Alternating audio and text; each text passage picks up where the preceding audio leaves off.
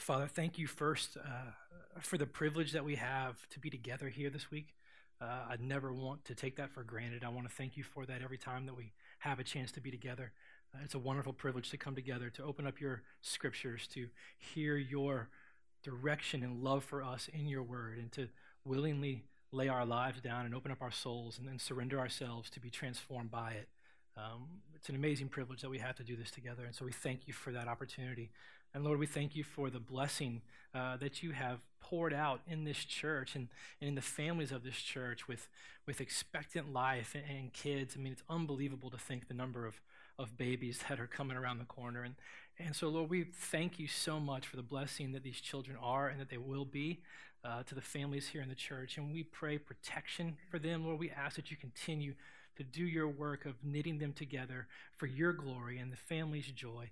Uh, and you continue to protect them against anything that would come to harm or, or disrupt what you're doing. And so we pray peace on some of these families in the homes and on the unknown and, and what kind of changes are going to come. We pray for peace in the house, peace in the family, uh, and, and joy and expectation of what's to come. And Lord, we pray for our time this morning that you would be honored, that you would be glorified, that Lord, you would give uh, you'd give me strength, um, uh, give me words, um, and you take the ones that I've got and, and you do something with them, uh, that you would be honored and, and your name would be made great.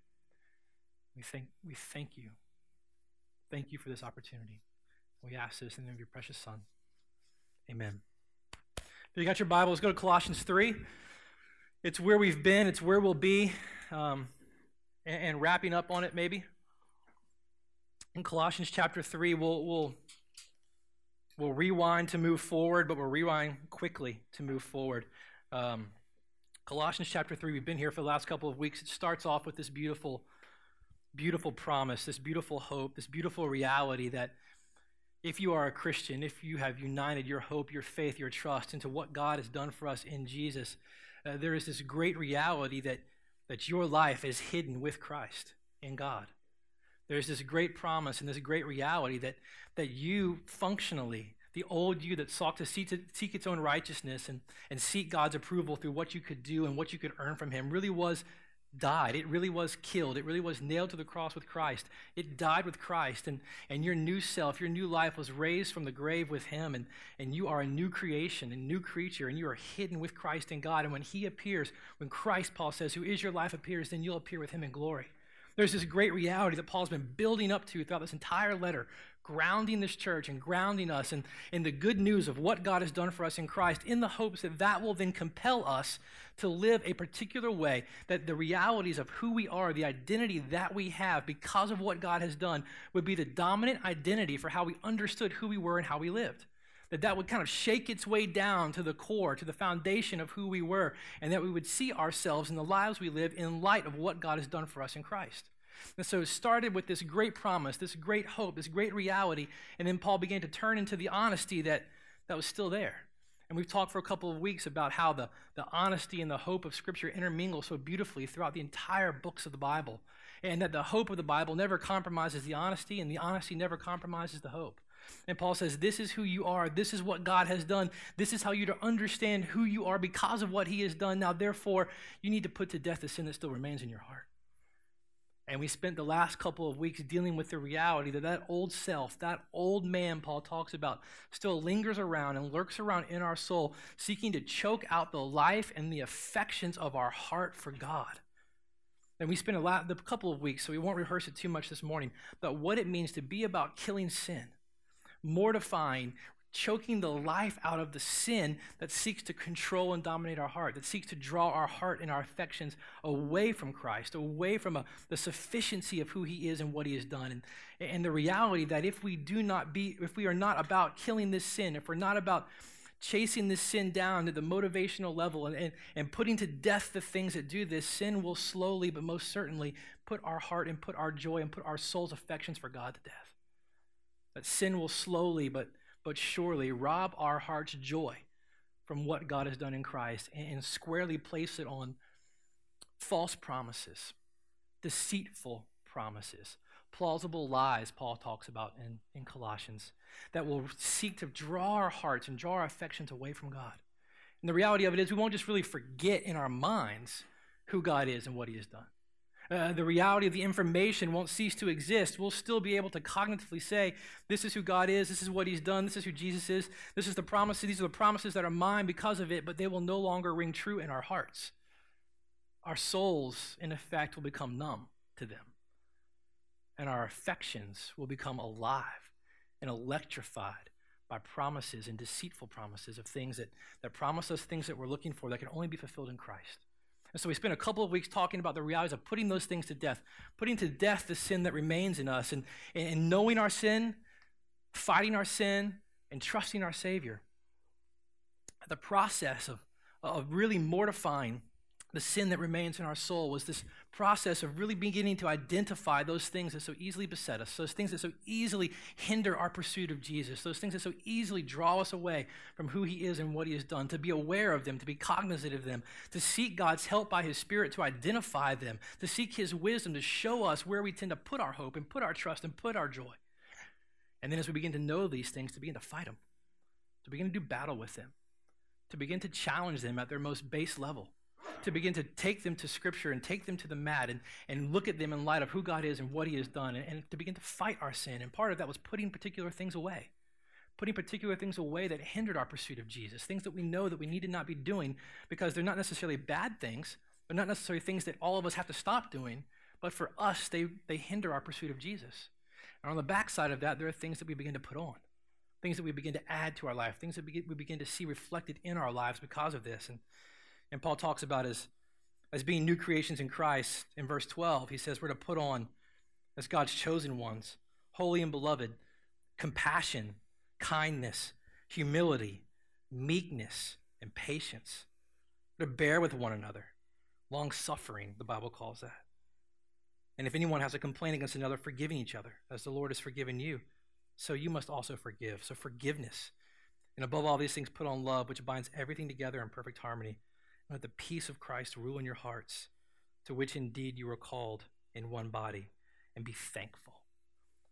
So, in the process of fighting our sin and trusting our Savior as we put off things that hinder our pursuit of Christ and our joy that's to be found in Christ, there are things that we're to put on that reflect the new realities of who we are and what He has done and how we understand our lives in relation to it. Things like kindness and compassion and humility and meekness, patience, forgiveness, love, peace, thankfulness, and joy. And reality is, we're not going to spend much time talking about this because we have for a couple of weeks, so you can go back and listen to it if you want. But the reality of it is, if we're not engaging actively and intentionally, the battle of sin in our hearts, the realities of the old self that continues to remain in our soul, if we do not become intentional and active in engaging this and seeking to dethrone those things from our hearts, it will kill us. It will kill us it will rob us of the joy that's to be found in trusting and in knowing Christ. That's just the truth. That's just the reality. So, the rhythm, let's put it this way the rhythm of chapter 3, the rhythm of what Paul is talking about going into the verses that are to come, is that God has done for us what we could not do for ourselves in Jesus, and He has made us absolutely new, and our lives are hidden in Him. And this is to compel us then to be actively engaged in the battle because of who He is and who we are and, and what He has done for us, to engage in the battle of putting to death the things that would draw us away from Him, that our hearts might be satisfied by who He is and what He has done, and that they might electrify our soul, and our, and our joy might come from Him and be found in Him. And we might put away the things that so encumber and hinder hinder us from pursuing Him and put on the things that reflect the realities of who He is, that we would be actively engaged in cultivating the character of our soul to reflect the character of Christ. That's the rhythm of the passage. And if we don't understand the rhythm, if you don't catch the rhythm of what he's talking about and how they begin to work together, then the verses that are about to come, they're going to be taken out of context. Right, we're going to have a series coming in, probably in the summer that I'm really excited about called Conjecture versus Context. Know, there's this battle that goes on in understanding the Bible between conjecture and what you think something means or what it should mean versus context and what it actually means in Scripture. And if you don't understand the rhythm of this passage and what Paul's talking about and the exhortation or encouragement that he's bringing this church to understand what, who God is and what he's done, then the verses that are going to come in verses 18 on aren't going to make a whole lot of sense to you. And you're going to take them out of context and they're going to be misunderstood. And so the rhythm of what's going on is there's this reality that you're an absolutely new creation. Hidden with Christ in God, with an absolutely new potential to live the life that God has called you to live, to reflect his character, and that potential is Christ in you, the hope of glory Paul talked about earlier. And so you're to be actively putting to death the things that would draw you away from that, that would keep you from reflecting that reality in your life. Because when we begin to understand this and actively engage this battle, when we become focused with our mission to cultivate the character of our soul to reflect Christ, it transforms all the arenas that we find ourselves in throughout our daily life. It transforms our families, our marriages, our jobs, uh, our relationships with friends. Paul's going to begin to unpack the implications for this and what it looks like to live in the reality of who we are in these situations. And so, if we don't understand that rhythm, then we're going to get to verse 18 and we're going to talk about wives submitting to their husbands as is fitting unto the Lord, and husbands loving their wives and not treating them harshly. And we're going to snatch these verses out and we're going to peel them apart and we're going to make them prescriptions for people without understanding the realities that these are part of what it means to live in the light of who God is because of what He has done. Because if we're not actively engaging the realities of the sin in our soul, wives aren't going to want to submit to their husbands because their husbands aren't loving them in a way that compels them to follow their leadership and be loved by them and led by them. And children aren't going to obey their parents because their parents are treating them harshly and provoking them and taking the wind out of their sails if we don't understand the reality of what he's encouraging us to do because of what God has already done, these verses become prescriptions for abuse. They become prescriptions for reckless behavior in marriages and families, and, and ultimately, when we look at the end of chapter 3 into verse into chapter 4, for the way that we treat the people that we work with and live with and, and do life with. So you've got to catch the rhythm. What's to come is part of what's been said.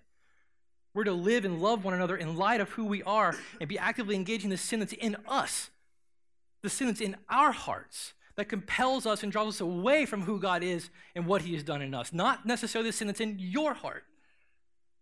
And part of that battle then leads us into this relationship, and we don't have time to deal with all of it this morning. We started late, sun, weather. We're just going to probably be able to paint the picture today. Um, we'll get down to, to, to, more detailed things next week. Um, but it, it begins to paint this picture and this reality that to understand who we are, we have to understand what God's done.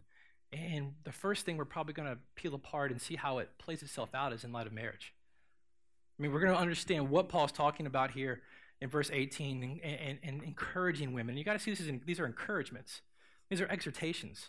We take them out of context, we peel them apart, we break them into verses, we make them prescriptions, and we make them these, these rules and these, these clubs that we beat people with. But in the context of Scripture, they're actually encouragements because of what God has done and an understanding of what He is doing in our hearts and how we're to respond to it because of His grace. And so, we're going to talk about what it means for wives in response to that, in thankfulness, he says in verse 17, because of who God is and what He has done, to submit themselves to their husbands as is fitting to the Lord, and for husbands to love them in a way that's not harsh. Ultimately, we'll see, we'll, we'll flip over to a parallel passage when we unpack all this so that you can understand it in, in Ephesians 5 in a much more detailed way. You see, the reality, what makes this difficult and what makes people probably recoil the most when we talk about these things is the reality that submission, one, in our culture, is a difficult concept because of our sense of independence. Our sense of personal and social independence makes the idea of submission in any particular way to any particular thing a difficult concept to grasp for men or women. It's not a gender issue there. None of us like to submit. Um, the other thing is we don't really understand what that word means. We don't really understand what submission means. And so we take it to mean a particular thing called conjecture. And then we take our particular understanding or desire for a definition of a term and stick it on someone else. And so, in a church in particular, we've misunderstood the reality of what this word actually means, and we've taken it out of its context, and we've used it as license to treat people, women, wives, children, friends, coworkers, in ways that are not reflective of the character of Christ. And so, for multiple reasons and multiple ways we don't have time to get into, we'll get into them later, maybe another time. The whole idea of dealing with this is a difficult topic, especially when you don't deal with it in light of the context that it's found. And so, to really understand what we're going to talk about in relation to how these things fit into marriage and, and this battle that's ensuing in our heart that we're to engage in, and how it transforms the way that we love one another and serve one another, and the way that marriages reflect God's glory and God's character, we're going to have to actually peel back, not just to how it fits into Colossians, we've got to peel back probably to the 50,000 foot view to understand what God's purpose for this institution, this idea of marriage really is, what it actually looks like, where it, come, where it comes from, and how these ideas fit into the context of what God's doing to then how they fit into the context of what He's saying. or else we're going to butcher it like everybody else always does. And so to really understand it, you've got to take the 50,000 foot view, back up a little bit, go all the way back to the beginning of your Bible to Genesis 1 and 2. And I'll just tell you, you don't have to go there. I'll just, I'll just tell you. It, we get this beautiful sneak peek. Not really a sneak peek. We get invited into what God was doing in the beginning, and we get to look in and peer into the activity of God in the beginning of time and the creation of all that actually exists. And if you allow yourself to just stop for a minute and think about that, it could be one of the most mind blowing things. I don't like the movie Contact. I'm not a sci fi guy, but I had to watch it in, in college, and I remember this one moment when whatever experiment they were doing actually worked, and Jodie Foster got transported, teleported, shape-shifted, I don't know what happened, back to the beginning of time, or whatever it was they were trying to get back to. If you've seen the movie, you know better than me. But what always stuck out to me was that she was standing in this moment, and behind her was just this swirl of color and activity and light, which was supposed to indicate what was happening in the beginning of all time. And she found herself as this quantum physicist, this scientist, this rational thinker, this person who had to have everything fit into this particular box in a moment of awe. And she stood there and said, They should have sent a poet. They should have, they should have sent a poet. This thing is so great, so grand, so beautiful that there's no way that I can just explain what's beginning to happen. And in Genesis 1 and 2, we get to peer into what God was doing in the very beginning of time when God, by his word, spoke into existence everything that actually is. I, mean, I don't know if you can imagine that. I mean, our minds can't really get around it. He spoke and things became. Unbelievable. And not just that he spoke and things became, step back and slow down when you read it. God could have spoken, and everything that is as it is right now could have been then. He had that capacity. He could have spoken, and 2009 is what came. I mean, he could have done whatever he wanted. Instead, he speaks in these periods of time and creates in these period of time, in these periods of time, and he steps back at the end and he delights in his own work. He savors his own capacity. He savors his own glory. He steps back and says, Oh, that's good.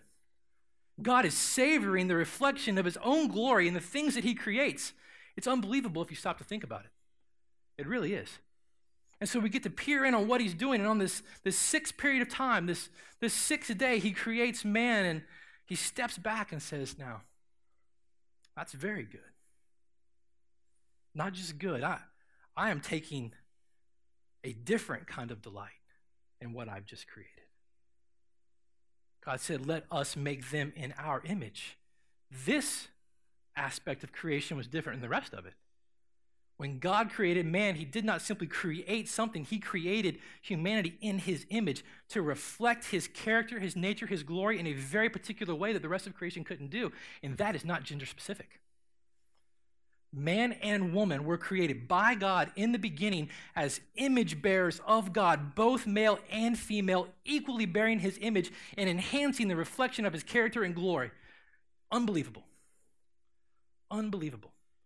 And if you don't get that, if you can't bury that down into your understanding from the beginning, you're never going to understand what Paul's talking about and what the rest of the Bible is talking about and how we relate to each other as men and women, especially not as husband and wives.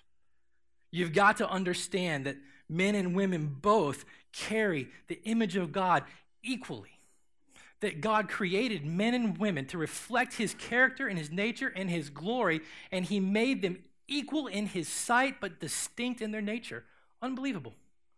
Something about the distinctions between men and women together reflect something about the character of God that, in and of themselves, apart from each other, they couldn't do. Unbelievable. Unbelievable. And so eh, we don't, I don't think it's really an issue. Uh, you don't really have to press the idea with you, do I, that there are distinctions between men and women? I mean, do you get that? I mean, all you have to do is watch kids. And all you have to do is put kids together, and you'll begin to see the natural, inherent distinctions that are different between male and female. I mean, my son is, is three years old. He's that tall. Uh, he's, no, he's that tall. He, he is a man child, and he, he loves very rough, very physical, very tactile engagement. That's how he shows me how much he loves me. I walk in the house now when I come home from the office, and he might come around the corner at me with a bat. he might have a bat. He comes around the corner. His favorite story has been David and Goliath. There's not much I can do about it because there's relative biblical precedent for him beating me with it. But he comes around the corner and he smacks me around with a bat. And I walk in, I drop my bag, I'll pick him up, and with all of my might and all of my force that I can restrain in a, in a healthy way, I throw him down as hard as I can on the sofa, and we begin to wrestle. He gets up from the sofa and he looks at me and he says, Daddy, let's tussle. That's his new word. We've been talking about tussling. Let's tussle. And he gets on his back like a, a grappler, and he's going to be a jujitsu guy. And he goes after me with his feet and his hands. And I have to break his guard and start throwing punches. And I will throw punches and I will hit him. And God is my witness. You can ask my wife when she comes in. I will start to punch him in the chest. And I will push my hand on his chest. And he will begin to laugh so hard that it gets silent. If you've ever seen that with kids, there's so much joy that's coming in, in whatever's going on here. It just, it's unbelievable. That's how we do it. I mean, that's just what he enjoys. Built a snowman the other day. He and his mom did. His greatest joy in the snowman? Stepping back and running and tackling it, knocking it down. she wants to put the, the carrot on his face and get it all right and get it all. He just wants to knock it down. That's the joy. If I walked in and grabbed a girl as soon as I walked in, didn't talk, picked her up, threw her as hard as I could down on the sofa, began to punch her, there is distinction. I, won't, I won't belabor the point. There's distinction. God created men and women distinct from one another, but equal in the bearing of his image to reflect his glory. And if you don't get this, if this doesn't start as the foundational understanding for how we're going to understand how we relate to one another and what it means for us to love one another, it's not going to make any sense. You're just not going to get it. Because when we talk about relating to one another, we're talking about relating to one another as co image bearers of the glory and the image of God. First, foremost, and foundational. And so, Genesis 2, uh, I love, I mean, this is one of my favorites. God's created everything, and He's created this world, and it's not formless and void, but it's not what it will be. And He takes Adam, this is pre Eve, He takes Adam and He puts him in this garden, this beautifully manicured land that I, I, would love to see one day, and one day we'll see a better version of it. But it, this beautifully manicured land and lush garden, and he looks at Adam. He says, "Here's what I'm calling you to do. This is your role. This is your mission. This is your responsibility. You are to cultivate this." You are to cultivate this creation to reflect my beauty, my character. You are to take this garden and you are to work it and to cultivate it and subdue it and spread it across all of creation. He was to take that garden and spread it across all of what God had done. And so in Genesis 2, you begin to read, and God gives him this mission, gives him this call, and Adam goes about his work. He begins to do the very thing that God called him to do uh, in, in conscious dependence upon God for who he was. And, and Adam begins to work, begins to labor, begins to name animals, and they actually obey him. You're a cow. Cow walks away. All right, I'm a cow. Adam has this authority over creation and this responsibility to subdue it and enhance it and spread it. And God looks down and sees Adam doing his work, doing his job in obedience and dependence upon God. And he says, You know what? It's not good for him to be alone. It's not good for him to be alone. Eh, I need to, I need to get Adam a helper that's suitable for him. In all of creation and all that God had created, there wasn't anything that had been that was suitable to be a helper, a companion, a partner in this mission for Adam.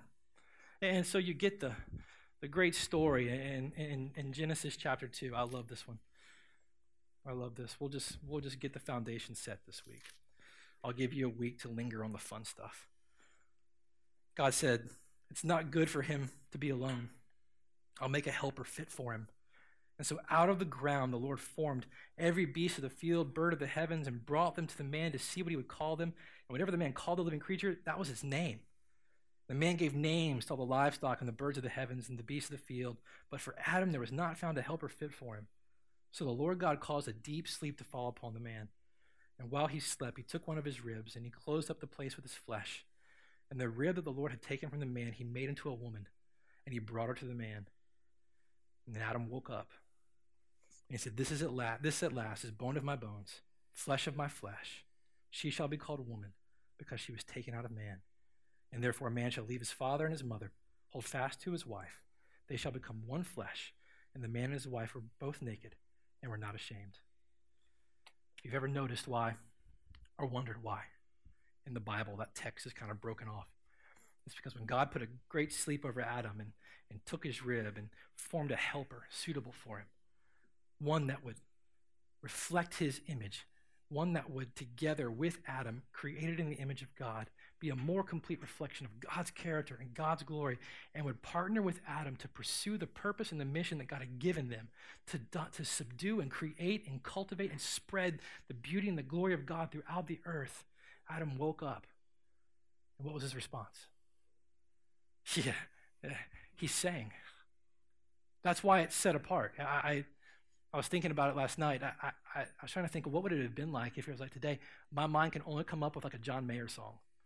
I imagine John Mayer, you know, Bodies of Wonderland tune.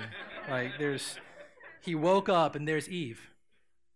All of her beauty, all of her glory, right there for him, created, equal in the eyes of God, as an image bearer with God, united with Adam. Together, God speaks to them and he says, Here's what you're to do. You are to continue the very mission that I had given you before she ever came. Together now, as a family, you are to cultivate creation. You are to cultivate what I have started and what I have given you in a way that creates and shapes and brings beauty forward and reflects the character of the one who created it. The purpose for bringing them together, God brought them together and He sent them out as a family, as a couple, on a mission. He defined for them who they were, how they were to relate, and what they were to do. They were to be about cultivating creation to reflect the character of the one who created it. That's what they were to do. They were to fill the earth, subdue the earth, make babies, spread the beauty of the garden, do work together that would reflect God's wonder, his character, his beauty, and his glory. That is the purpose for marriage. It was from the very beginning, and it is right now. And you've got to understand your marriage will never be greater than the purpose that you have for it. And God gave marriage, gave you, your husband and your wife, a purpose when He put them together, Adam and Eve together in the very beginning. And it was to cultivate His character in creation. That includes one another. Part of your responsibility in marriage is to cultivate the character and the reflection of the image of God in your spouse. So Adam and Eve were to work together under God, dependent upon God for all that they wanted and all that they needed, and together to cultivate the beauty of what He had created and spread it throughout all of creation, including enhancing the beauty of the image of God in one another in the way they loved one another and served God together. That was the purpose of marriage. That's Genesis 1 and 2. The purpose has never changed, though Genesis 3 came.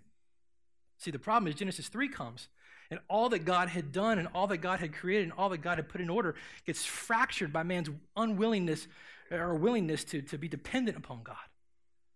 Man no longer was willing to be dependent upon God for, for his source of joy and his source of strength and for his identity and his understanding. And mankind sought to define his own life and, and be his own God and, and, and make his own decisions and define for his life what his purpose was supposed to be. And sin came in and began to fracture all that God had created and all that God had put in place. And instead of man and woman together partnering to enhance the beauty the, of God's created order and spread it throughout all of creation to reflect God's glory, now they didn't just create, I mean, cultivate a world that produced beauty and produced order. Now they began to cultivate a world that fought back against them. See, God stepped in after sin entered the picture and, and he began to place curses. He placed a curse on on Satan, on the enemy, and a promise of, of his future destruction.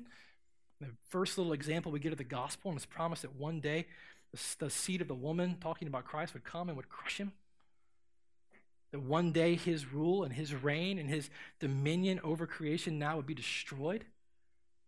And he looked at Adam and he said, Now everything that you labor, all that you do, everything you put your hand to. This is the responsibility I gave you. You were to work this thing and, and subdue this creation that my glory might be enhanced, that my glory might be made known, that the beauty might be spread throughout the earth. As you cultivated it and used what I had given you to enhance its beauty, it would produce wonderful, who knows what. I don't know what it would have produced. Fruit, I don't know. But instead, everything you put your hand to is going to fight you. Where you once toiled to produce beauty, now it's going to produce thorns, it's going to produce thistles. You will work by the sweat of your brow. You will labor, and it will fight you. Everything that you do will fight you. And to Eve, he looked at the woman and he said, This is part of what's going to be your lot. This is going to be part of the sin that is going to be dominating and ruling in your soul. You are going to desire to rule over your husband.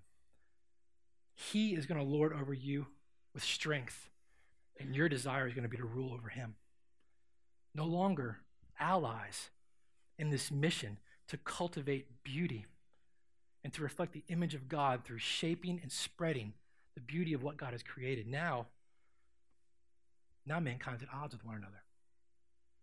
Now mankind, instead of being allies in this mission to cultivate beauty, are at odds with one another, seeking to gain power, seeking to gain authority, seeking to gain for themselves what they could at the expense of the other. But here's the thing here's the thing I want to, I'll end with this, and I want you to carry this, and we'll come back next week and we'll begin to take what God's doing into how it fits into, into what he's talking about in the end. Here's the thing. Though sin entered the picture and fractured what God had done, and now what man and woman would put their hands to would no longer do what God had intended, but would fight back against them, and they would be at odds with one another, and they would be at odds with the created order. It did not change the purpose and the mission for the marriage that God had given them and the life that God had given them. It did not change the purpose of what God had called them to do. Man and woman, as a family, were still to multiply, to subdue the earth, and to spread the beauty of the created order throughout all of the earth. But now, instead of engaging that in a way that would produce that fruit, they're going to have to bring that beauty out of chaos. They're going to have to, in dependence upon God, and bring beauty out of the chaos of their relationship together bring beauty out of the chaos of the earth that has been fractured, that is now fighting against them. The mission and the purpose has never changed. We are still to cultivate the character of the Creator. We are still to spread the beauty of God's glory throughout all of creation, including our spouses. We are still responsible to cultivate the character of Christ in the soul of our spouse. We're going to fight against each other. And we're still called as a family to cultivate the character of Christ in our families. And we're still called as a family to cultivate the character of Christ in the places that God sends us, in the places that God puts us, by reflecting his glory in the way that we live. But you know what? It's going to fight back against us. It's going to fight back against us. This is why you have to understand not only the context for how God put marriage together and his purpose for it, but the context for how Paul brings these encouragements and these exhortations in for husbands and wives because it's part of the battle that we have to face. Part of the battle that we face now in pursuing the purpose for the marriage and the relationship that God has given us is going to go hand in hand with the battle that we have to fight to put to death the sin that still rules us and, and the sin that still deceives us and the sin that still seeks to, to, to define us. We have to put to death the sin that seeks to, to draw us away from the intended purpose that God has given us in our relationship with one another. It's part of that process, it's part of that joy. But here's the thing if we engage it, if we engage it, the promise is more than twofold. God will never call us to do anything He does not equip us to achieve. God has given us not only the promise of a new creation, and the promise of a new identity. He's given us the promise of His Spirit, who is always working and willing in us to work towards His good pleasure, showing us what we need to do battle with as we seek His help and are dependent upon Him in this. And He's promised us in the end that together, as we do this as a family, we will begin to cultivate the character of Christ in the soul of our spouse. And the beauty and the glory of Christ will be cultivated in our families and in the places that He sends us as we're dependent upon Him and fighting the battle with the sin that still reigns in our soul and seeks to tempt us and draw us away from it. So you've got to see it in its context. Next week we'll talk about what he's what, what he's getting after because I, I don't want to I don't want to start that. So this is just the context, just the setting. The purpose for marriage is to enhance the beauty of the image of God in your spouse, in your husband, or in your wife, and together to cultivate the character of God throughout all of creation your kids, your family, your workplace, your home, wherever He puts you. That's the purpose. The questions we're going to have to answer is now that it's been fractured, how do we do it as husbands and wives? How do we do it? What does it look like? Together, how do we move forward in this as a family, knowing that the sin will so easily draw us away from not being allies in this battle, but seeking to be at odds with one another? So I'm going to pray for us, and um, and next week we're going to unpack it a little bit, and we're going to have some fun. Um, it's really it's really fun when when you understand it, and don't seek to use it as a way to beat people up. Um, it's actually really fun. Uh, let me pray, Jesus.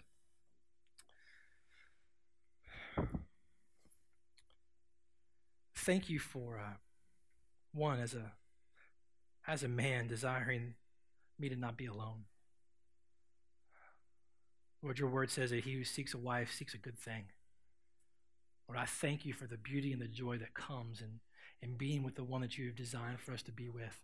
I thank you for the joy that comes as, as together we labor to cultivate your character in our souls, that our souls might reflect your glory and your beauty, that our family might reflect a dependency upon you and a, a joy in you and a transformation that comes from your grace. I thank you for the joy that comes in that.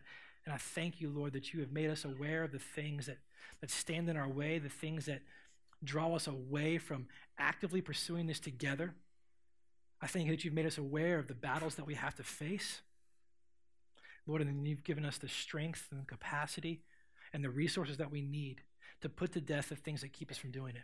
Thank you for giving us the mission as a family to cultivate your character. Lord, and for giving us all we need to see it done. Lord, help us. Um, Lord, help us as, uh, as we go through this over the next couple of weeks, Lord, to, to not be discouraged by how short we've fallen in different ways, Lord, but to be encouraged by the reality that your grace is always at work and is always powerful to transform and redeem all that we've done. Lord, that you have greater hope and greater power and greater expectation for us than we can even dream sometimes. So, Lord, help us to understand your hope, your dream, your purpose, your vision for our marriages, for our relationships, even for those who aren't married. Lord, begin to shape in them an understanding of who they're to be and what they're to look for and what they're to direct their lives towards. Begin to shape our understanding of this, Lord, that we might be a church made up of families as a church family. Lord, that understands your call to cultivate your character, to reflect your image. Lord, we, we ask this, Lord, in, in absolute dependence and Lord, in a desire to see your name be made great throughout this city. Amen.